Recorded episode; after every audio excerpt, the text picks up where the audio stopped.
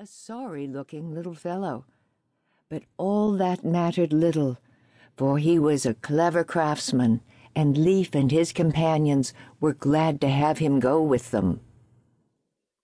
Then, all things being ready, Leif went to his father, and bending on his knee to him, prayed him to be their leader. But Eric the Red shook his head. Nay, my son, he said, I am old and stricken in years, and no more able to endure the hardships of the sea. Yet come, my father, pleaded Leif, for of a certainty, if you do, good luck will go with us. Then Eric looked longingly at the sea. His heart bade him go out upon it once again ere he died. So he yielded to the prayers of his son, and mounting upon his horse, he rode towards the ship. When the seafarers saw him come, they set up a shout of welcome. But when Eric was not far from the ship, the horse upon which he was riding stumbled, and he was thrown to the ground. He tried to rise, but could not, for his foot was sorely wounded. Seeing that, he cried out sadly, It is not for me to discover new lands. Go ye without me. So Eric the Red returned to his home, and Leif went on his way to his ship with his companions. Now they busied themselves and set their dragon headed vessel in order, and when all was ready, they spread their gaily colored sails and sailed out into the unknown sea.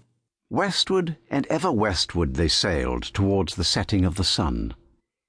For many days they sailed, yet they saw no land. Naught was about them but the restless tossing waves.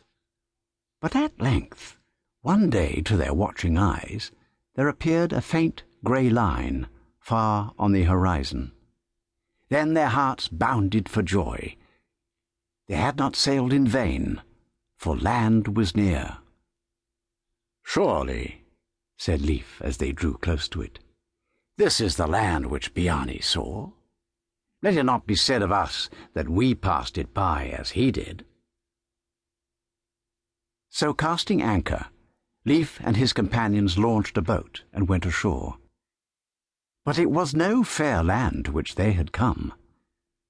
Far inland, great snow-covered mountains rose, and between them and the sea lay flat and barren rock, where no grass or green things grew. It seemed to Leif and his companions that there was no good thing in this land. I will call it Helluland or Stone Land, said Leif. Then he and his companions went back to the ship and put out to sea once more. They came to land again after some time, and again they cast anchor and launched a boat and went ashore. This land was flat. Broad stretches of white sand sloped gently to the sea, and beyond the level plain was thickly wooded. This land, said Leif, shall also have a name after its nature. So he called it Markland or Woodland. Then again Leif and his companions returned to the ship, and mounting into it, they sailed away upon the sea. And now fierce winds arose, and the ship was driven before the blast, so that for days these seafarers thought no more of finding new lands, but only of the safety of their ship. But at length the wind fell, and the sun shone forth once more.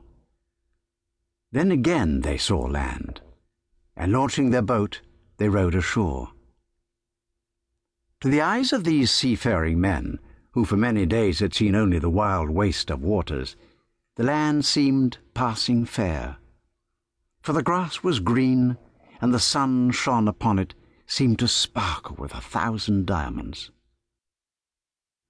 So pleasant the land seemed to Leif and his companions that they determined to pass the winter there. They therefore drew their ship up the river which flowed into the sea and cast anchor. Then they carried their hammocks ashore and set to work to build a house. When the house was finished, Leif called his companion.